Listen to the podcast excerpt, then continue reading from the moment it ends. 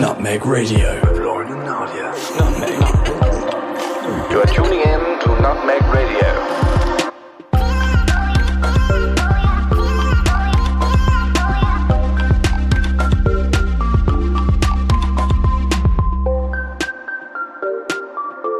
Hi guys, welcome to the first episode of Nutmeg Radio. Today we are focusing on one of the, the creatrixes of this station, um, Nadia Hicks. And who are you and how did you get to being a human design embodiment coach at this beautiful age of 32?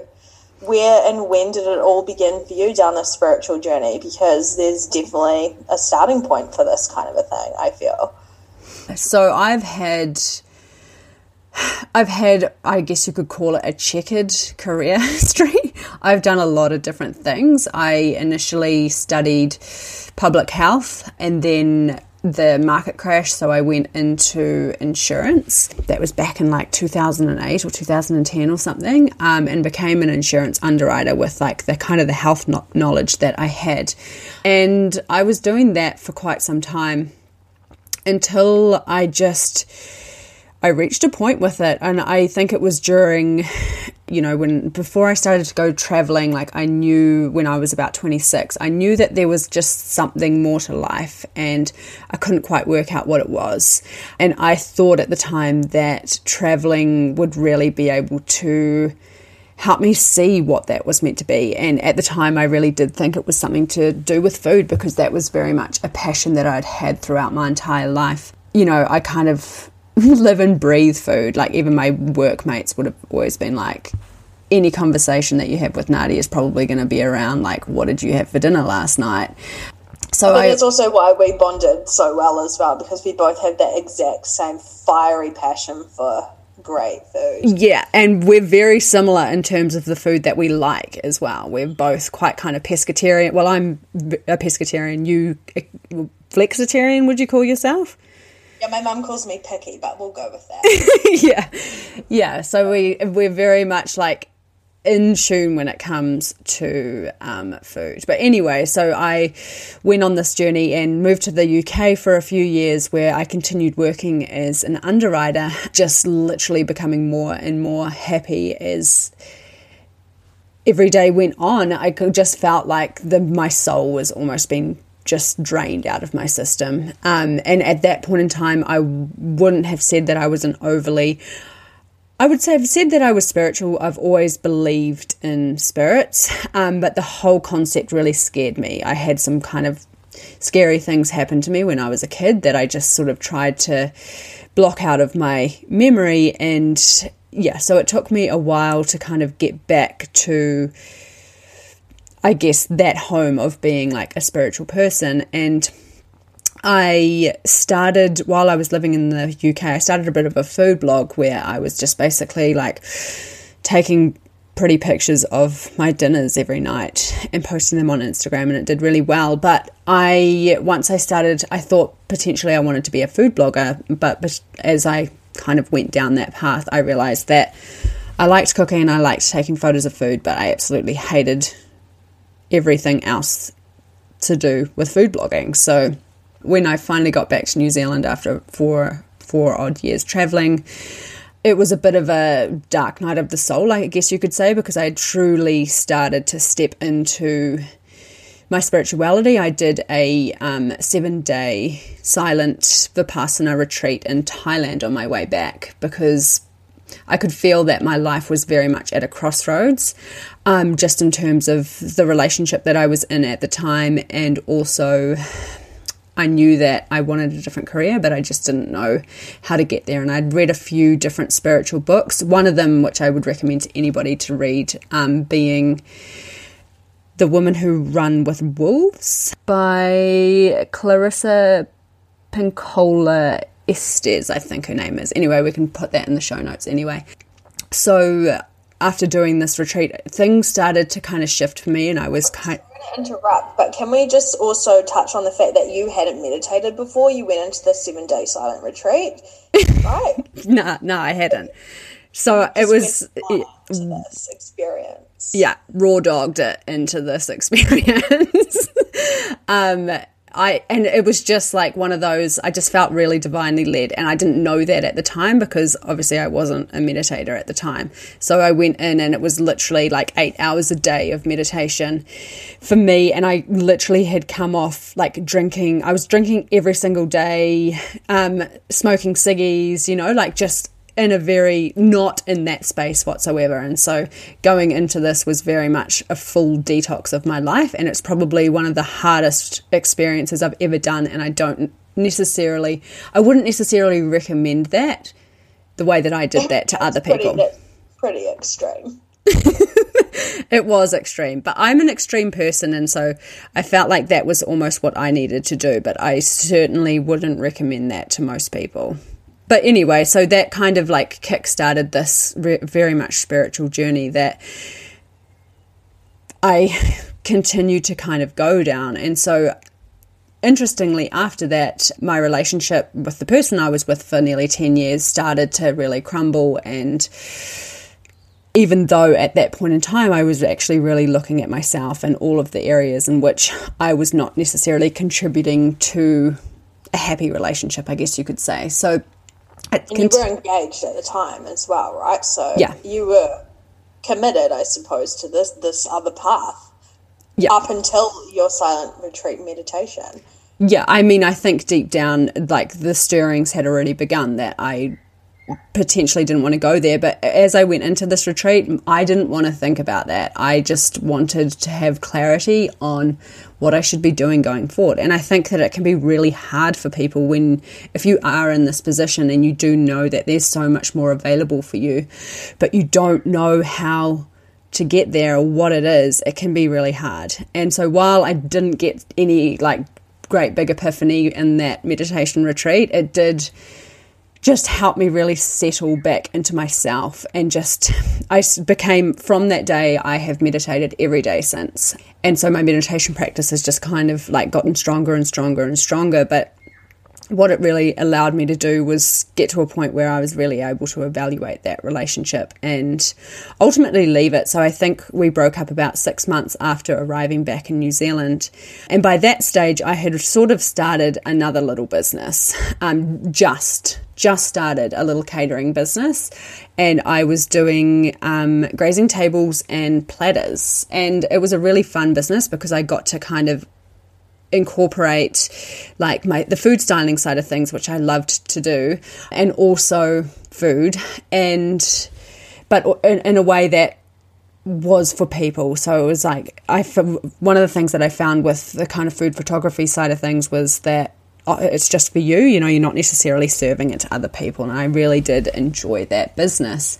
Um, and at the same time that I started that business I found human design because I was searching, you know, in that kind of, I guess you could call it tumultuous period of my life, I was very much doing a lot of soul searching. So I was looking at my, because I'd become sort of been thrown into this like spiritual awakening, I guess you could call it. I was exploring my astrology and all that so- sort of thing. And I found human design at around about the same time. And it was, the first time in my entire life that I actually felt seen, and that it was the first time that I had actually experienced a sense of self love in terms of there wasn't anything wrong with me, like that, that was just how my energy was.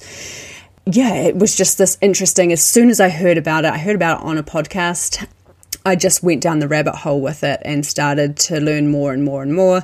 And then I, you know, was looking at like my family and friends and at the same time kind of experimenting with it on the business that I was building. And it was really interesting to me because whenever I would do things that, you know, do things in congruence with my human design, things would go in my favor. And when I didn't, they wouldn't. So I built this catering business based on human design principles, I guess you could say. And so when COVID hit, I don't know, over a year ago now, I kind of was faced with the decision of, and by that stage as well, I'd also professionally learnt how to read charts, um, but I just didn't really have any time. For those who don't know what human design is, what is the basic kind of what are, what are, what is human design for those who've never heard of this before? Because I had literally no idea what human design was until I met you, and you were telling me one day when we are going for a, a walk and talk that this was like this new path that you're doing, and I remember you kind of starting to talk about it and lights start flickering in my mind because I'm like, wow, that makes so much sense. So I think it'd be, you know, really beneficial to just kind of tap into what that is for people who don't know. Of course. And most people don't know what, you know, most people they speak to in everyday life don't know what it is. I'm really surprised when people do. but essentially, it human design determines your energetic blueprint based on your exact time, place, and date of birth. And so, what it does is give you this blueprint, which essentially shows you how you best move through the world and how your energy interacts with the world around you and with other people. And it gives you a specific kind of strategy to work with as well, which I found really fascinating because I find that, you know, we're the whole idea of human design is to really kind of like peel back all the layers of what's called conditioning. So, all of the things that we've been told we should be, and all of the ways that we've been told that we should um, be behaving and acting, and all, you know, all of that sort of stuff. To peel back all of that to really get back to our authentic selves and our authentic energy, which is very, it's really magnetic and it just kind of flows through the world with a lot more ease than kind of the hustle culture because I mean that's something that Lauren and I are both big on is like we don't like I'm not about having a hustling business. Like I want a business that is going to work for me and I'm not literally working for it. So and human I specifically work with human design in business because I feel like it's such you can apply it to any area of your life but I feel as though that's where it can have it can have a major impact because automatically you are seeing like what's going to be energetically correct for you and what's not going to be energetically correct for you and you just are able to take the path of least resistance i guess. So it's I, I explained it the other day to someone as being it's the roadmap to your soul purpose essentially with almost like signposts to show you how to get there at the same time I mean, it's almost like a cheat sheet, isn't it? It's like having access to a cheat sheet to almost be like, okay, this is actually how you should be operating, and this is how, you know, you aren't like the guy sitting next to you in your office desk because you got, didn't you tell me there's like a, over a billion different like makeups of people's human designs? There's more than 2 billion different configurations. So, every, and that's something that I, on this path, has really learnt that every, every single person is so unique and you can't put people into boxes. And I try to avoid, because human design is made up of five different energy types. I know a lot of readers or people in the human design world speak about those energy types, but there's so much within each of those that I find that sometimes that can almost be a little bit detrimental to people as well. That's a really brief kind of introduction of like what human design is, but good call on bringing it up because otherwise people will be sitting here thinking, what the fuck is she talking about? Uh, where was I? So yeah, when when COVID hit, I was sort of faced with a decision to I could either pivot my catering business and go into home delivery meals or I could start this human design thing because and I knew deep down that that's what I wanted to really do but I just had no idea as to what how to do it. For me starting a catering business was actually quite easy. There wasn't a lot that was challenging about that because I you know had been working with food had worked with food on and off throughout my life and interestingly both of our mothers also were in the food industry as well and so I felt like I had a lot of support in that area. But when it came to having a spiritual kind of business that was all based online, I just had no idea. But I just decided to take the leap into it, and it's been a wild journey since then. But I couldn't. how be... long? How long has it been that you've you've committed fully into this being your primary state of play? Not quite six months. So we're basically on the same path or timeline in our businesses. Pretty much, yeah. I mean, I've been doing it for longer than that, but I was also doing other things at the same time. Um, I was also a baker, and You know, at one stage I was like a carpenter, you know, a, a labourer. I was a gardener for a while. I've tried a lot of different things. Like I've definitely dipped around in the career on the career front. It's like that um, that nursery rhyme when you're a kid. You're like the candlestick maker, the baker, and something else. I can't think of how it goes, but it's basically you. yeah, yeah, and you know it's kind of interesting because I remember when I was sort of like in that whole kerfuffle of like trying to figure out what I really wanted to do feeling just so kind of lost and being like, what, like, how have I gone from being an insurance underwriter to now I'm like a building laborer and then I was a baker, you know, like it, it, just all of these things. But I can see now looking back on it that I, there was just so much that I gained in each of those like random little positions as well. And it all does kind of add up to something.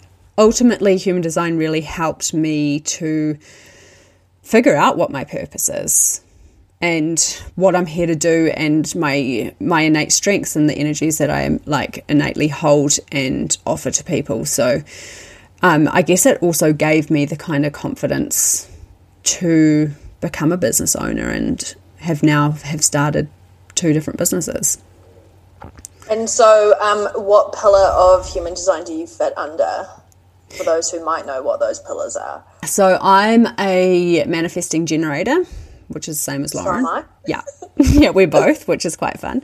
And uh, two four uh, emotional emo- um, manifesting generator two four profile, and so probably most people have no idea what that means. But I, mean, I, I don't even know what that means.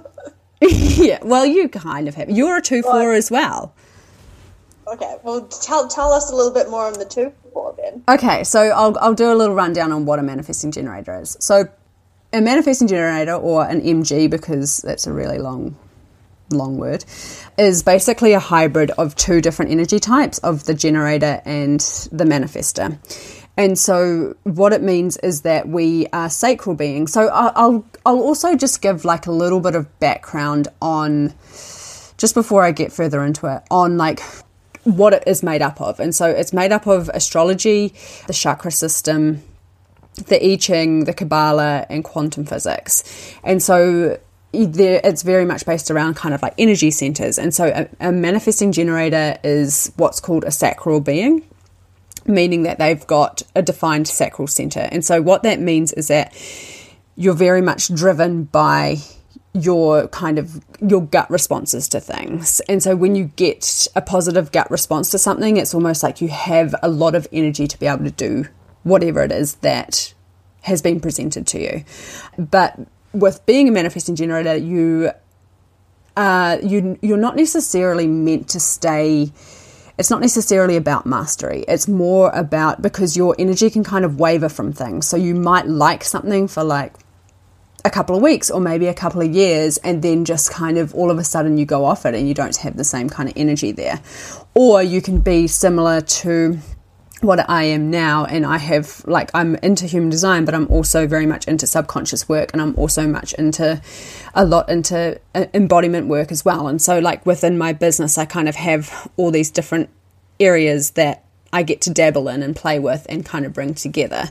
And so, similar to Loz, like she is a graphic designer, but she's also a photographer. She's also a recipe writer, developer.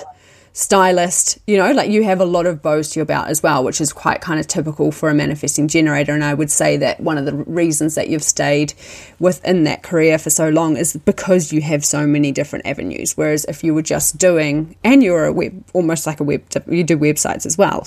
You're doing my website. So, you know, you do definitely have a lot of bows. But if you were just doing one thing, I, th- I feel like you your energy would have probably wavered at some point in time and you would have wanted to move on to something else.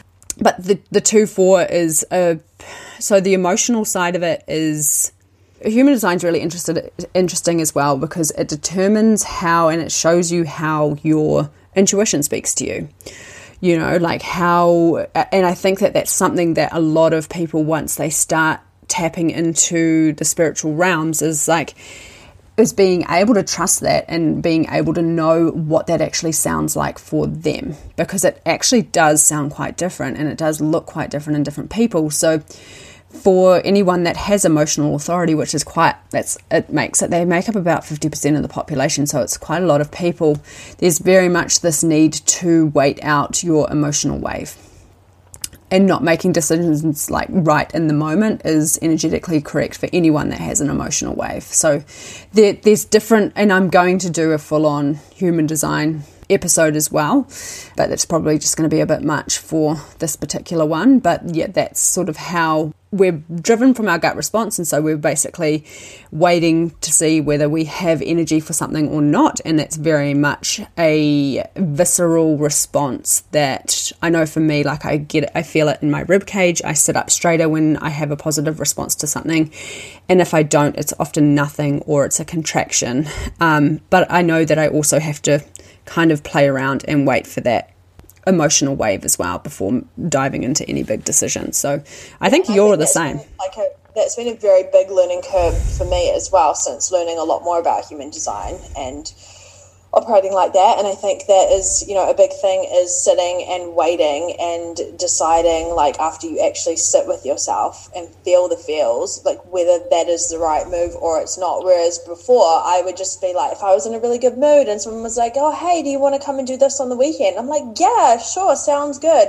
And then it gets to the weekend and I'm like, oh my God, why the fuck did I say that I want to do that? It's not what I want to do. And then I start recoiling and freaking out and I'm like, oh, I need to get out of this, but I've committed. So oh. So yeah, I think like it's a very interesting way to kind of know how to work with your energy, which has been a, a very strong tool to add to my my arsenal in business and in life from that. It is because you, uh, and it's a process of kind of learning to drop out of your head back into your body because it's like, you, you know, I liked how you didn't say, to sit there and think about it because you're not necessarily thinking about it you're feeling your way through it and there's a very that's a very different process. And it's just it's become really fascinating to me how much wisdom is in our emotions and yet most of us spend so much time trying to run away from them you know? Especially the like the trickier emotions. And i guess that that also comes um, back to thinking about how you sort of physically um, nurture your body so that you are aware of these gut responses or these bodily actions. Whereas, like, I don't know, if I sit here and drink, I don't know, a couple of bottles of wine, smash back a couple of pizzas, and, you know, I'm living my best life for like that moment in time, which I love them all for that. But the, the downfall from that is if you came to me a few hours later and you were like, do you want to do this? I would not be in any kind of a state of play, and that's just not because I've been drinking, but you know, just because I've, I guess, clouded that gut response by you know having these foods or these drinks or being in an environment which doesn't allow you to sort of sit with that energy flow and harness it. Yeah, and you know, like I find the same. I like both Lauren and I enjoy a drink, you know, like semi retired party girls, would you go as far to say? Um, not even really retired.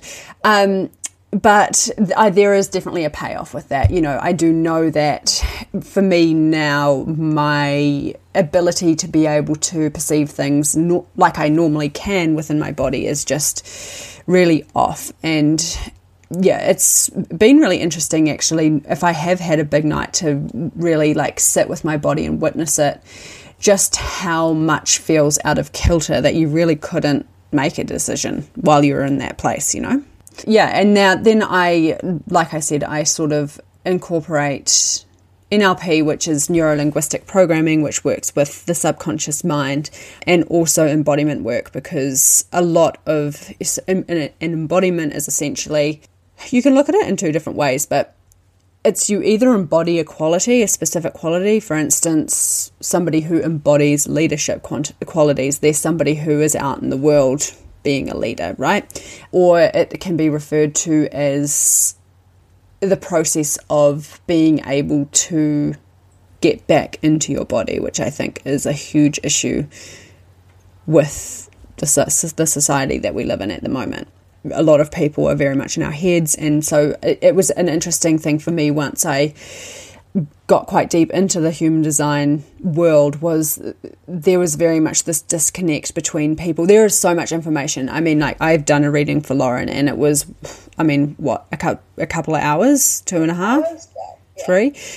So there's so much information, and it's there's just layers upon layers upon layers of it. I think if you were to go through the entire chart with somebody, it would probably take all day, and you know, in all honesty, like not all of that information is going to be overly relevant. I think that it's best to kind of like start with bits and then learn to embody that and then you can kind of like move on to something else. But something that I really noticed was that people would get really, they would really intellectualize, overly intellectualize the information and get kind of caught up in their heads rather than sinking back into their bodies and actually embodying their design, which is the whole point of it. So once I could start to see that happening, I that's when I started to bring a lot more of the embodiment practices into what I do. And I think since um, you know taking that that step and committing to starting your own business and being hold, holding yourself accountable for you know getting out of bed every day and doing what you've got to do and you know fighting those mental battles that you have i think for me personally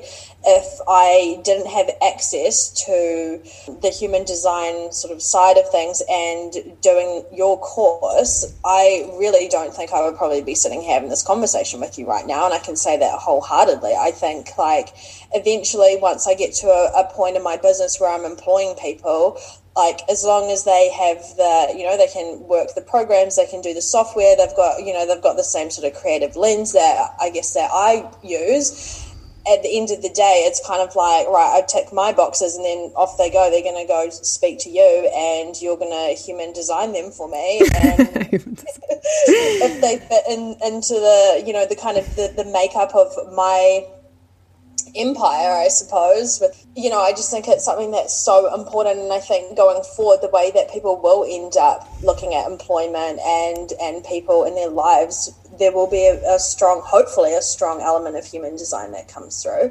Absolutely, and I think that it's becoming more prevalent because there are other modalities like is it uh, Enneagram, and there's another one that I haven't really kind of gone down those rabbit holes because I'm down enough rabbit holes at the moment. I one of the things I really like is being able to use it in employment and like Lauren says, you're not necessarily employing off the basis of a human design chart you're making the decision intuitively, but and then you use human design to then essentially enhance that in person, you know, like get the most out of them. You can see their strengths and potentially their weaknesses and you can see like how how to work with them as an employee um, and how they're going to I, yeah, I guess how you can get the most out of people is what I'm trying to say, and like really like nurture that in people as well. Um, one of my kind of initial kind of big dreams was to be able to go into corporations and do and do it for corporations. Whether that is something that I still want to do, I kind of haven't quite decided yet. But it was just kind of interesting looking at you know once I started to read charts. My dad and my brother have a business together, and it was really fascinating looking at those two through the lens of human design and how their business works and with their different energy types. Um, and I think that for me, that was very kind of cementing was to literally see it in two people that I know extremely well and how they actually managed to make, like, how their different strengths are playing out and how they kind of that works for them and with their different energy types and that sort of thing. So bringing it into business and workplace is I just think it's a really good idea in terms of just helping people to develop. I agree. And I think, you know, like one of my, my things is I want to create um, my own sort of work environment, my work culture that probably isn't the norm. And um, I think, you know, with being able to look into people's human designs and, as you said before, kind of like find people's weaknesses or their strengths and learning how to communicate properly with the right kinds of people, because, as you said before, like we're not all cookie cutters and there are over like what two billion what you said about how many different kind of makeups there are of people and i think you know to be able to harness people's best output and for them to live a better life which kind of has that pay it forward effect of them, you know, they go home after work and they've had a great day because the vibes are good and, you know, everyone's there supporting each other. And it's like these small kind of steps that might not look like the bigger thing, but it has a rippling effect that will bounce out and hopefully like this is this is really part of the movement of the next generation and and the way that the world could be. Totally and that's a part of you know what has been becoming very clear. I also work with gene keys which is it's very similar to human design. It's it's a different system but the guy that formulated this system was one of the human design first students. So it's very he's basically taken kind of taken an aspect of human design and then kind of given it his own spin. And uh, as soon as I started incorporating that into my work, I could really see how the sort of the different clients that I had coming through, and just to see people at different levels of their own embodiment. You know, like you can definitely tell when somebody is very much in their purpose and in their power, and how that's just kind of it's almost like screaming at me through their chart. Everything's so obvious. You know, if you showed me somebody that, that was very much in their power and in their purpose, I, it's almost like I can I can see their chart before I even see it, if you know what I mean. And one thing that's become very kind of clear to me is that the more we step into just who we came here to be and kind of decondition all these things that we're not, and kind of move, for a lack of a better word, kind of move into the higher frequency of who we are.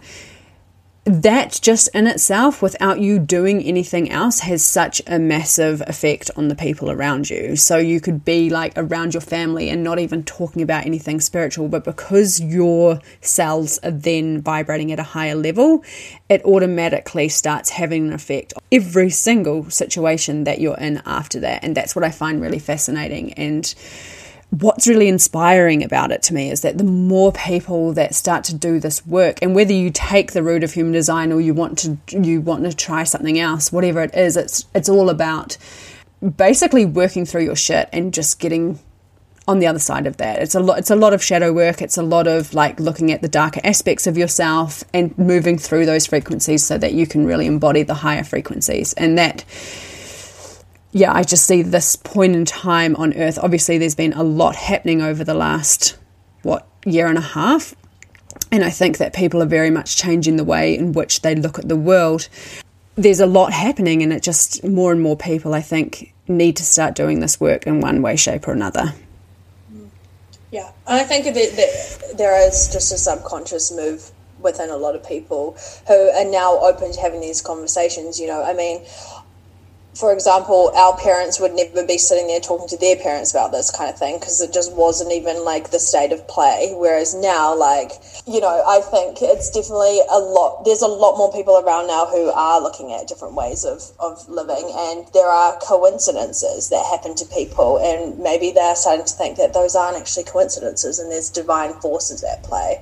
I, and I just think that people are maybe struggling a little bit as well. And so once it, a lot of people, and it's sort of something that I don't necessarily, I don't believe that we have to break down to break through, but I think if you're very kind of shut down, then sometimes that's what it's going to take. It's like some epic breakdown of one thing or another in order for you to be able to start moving through your stuff and you know, getting back in touch with yourself. And interesting you say that about your family because when I came out, I guess you could say, as a human design reader to my family, they were like, "What? What is this?" And I, because I'd already like looked at my my brother's chart because I had his. He was the first that I looked at because I had his details very handy. But I also looked at my dad, and so I explained it to them through the lens of their business. And I mean, you've met my my dad and my brother; like they're very grounded, Capricorn. Yeah. Yeah. Soul they, of the soul of the earth kind of guys. Like they're not they're not into this kind of stuff. And even my brother was like, mm, "This is like really accurate and interesting." And he even, I remember him ringing me at one point in time, being like, "I'm hiring some guys. If I got their details, could you tell me whether I should hire them or not. And I'm like, well, yeah, exactly. Um, I'm like, well, you know, I think you need to base the decision off like whether you want to, and then we could use the chart on top of that. But essentially, yes. You know, so even I think so what I really enjoy about human design is that it's grounded and it's applicable to your life. Yeah. What do you see the next kind of step in your business, and what are what are your kind of struggles with operating in a sphere that's probably not known to many people? And like, I don't know, how how are you kind of forging through that? And what what where do you want to go? What do you want? Do you know that yet, or are you just kind of still still working through it? Like, what's what? Where are you at now? So I am at a point where I have been working solely one on one with people, just because human design is quite um, specific to the person.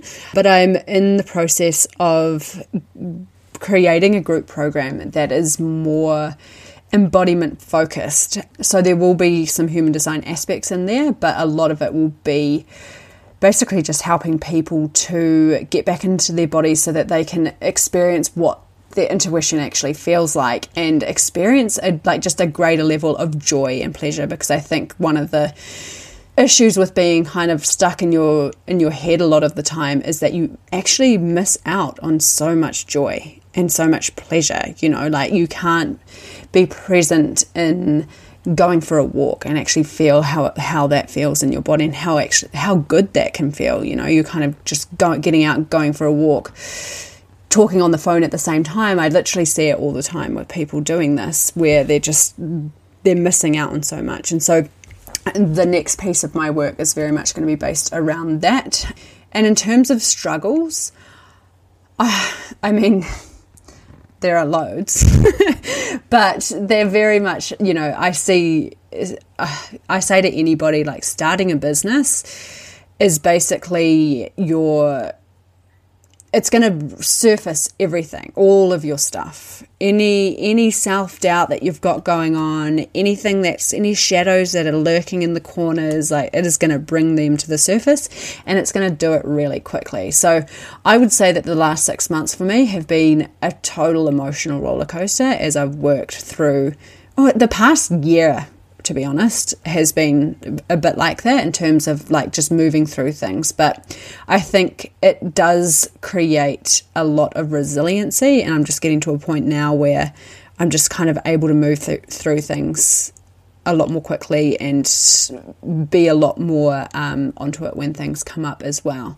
So I would say that that would be one of my biggest things was being seen I didn't, you know, I. I can totally resonate with that. Yeah, it's. I think a lot of people have that same kind of fear, and obviously, doing what I do, it's all online, and people, they have to be able to see you, and they have to be able to, you know, be able to re- relate to you, and kind of get a feel for you, because the work that I do is so kind of deep. You know, I really go into it with people on a deep level so it needs they need to be able to like trust me before they hire me and so a big part of that is you know doing stories and lives and that sort of thing where I, I think I did my first one of my first kind of like speaking into the camera story about a year ago now.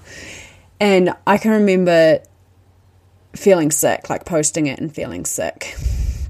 And I well, think, I mean, I can't even bring myself to do it, so I'm not even anywhere near that point. Working on it, work in progress. Yeah, yeah. And my first live that I did, that was even worse. Oh my god!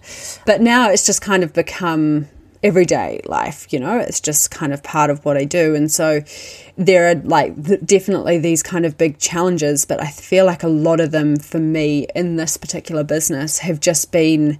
It's kind of this process of just becoming more and more of myself, essentially. Yeah. And sometimes Probably that's getting more confidence too, right? Yeah, and I think those two are kind of interlinked anyway. Yeah. So yeah, there have been all sorts of challenges, but they I'm really grateful for them all. You know, they're all have kind of brought me along in leaps and bounds in terms of what I'm now able to do and just being able to trust myself and my decisions and like be able to do scary things you know when you first start doing that. And i think that's one of and you know we'll talk about this with you as well. When you're kind of an intuitively led entrepreneur a lot of and we've spoken about this as well like a lot of your decisions aren't necessarily going to make sense. You know something w- will hit you and you're like i need to do this but it doesn't make sense for me to do that. But I know in my body that I need to do it. And so it's really scary to make those decisions because if you outsourced it and say went and spoke to your parents about it, they'd probably try and talk you out of it, you know? And so it's about having that massive amount of self trust to be able to pull off those decisions and just, yeah, fully trust where they take you because I feel like that's where, you know, we're really able to kind of quantum leap because both of us are here for like we want to get this show on the road and we want we want to do this in the most aligned way possible where there's like the, the path of least resistance i guess you can say. And so in order to be able to do that you've got to be able to always run for shortcuts too to be honest. Always have been always will be so. Oh absolutely. And that's a manifesting generator thing as well. Yeah it's kind of like we want it and we want it now. And we're okay about admitting that. And it's like yeah we're going to use what we know about the kind of 5d or spiritual world to be able to get there. And human design is definitely, for me, one of um, the biggest catalysts for that.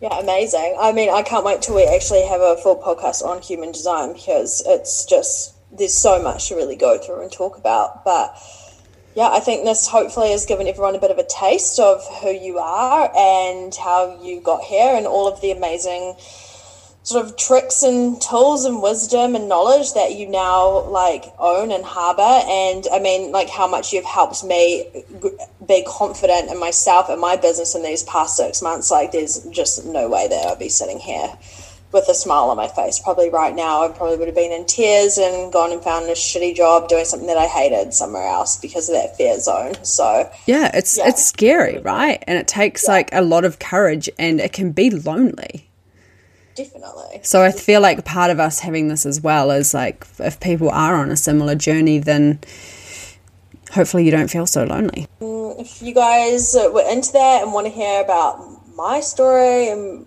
how I got to where I got to, um, give us a follow on Instagram. We are at nutmeg underscore podcast. Yeah, give us a review. Let us know if this is something that you like or we're, uh, yeah. down the road this combo or yeah, whatever. Absolutely, and feel reach feel free to reach out if you've got any questions or anything, and would absolutely love to hear your feedback.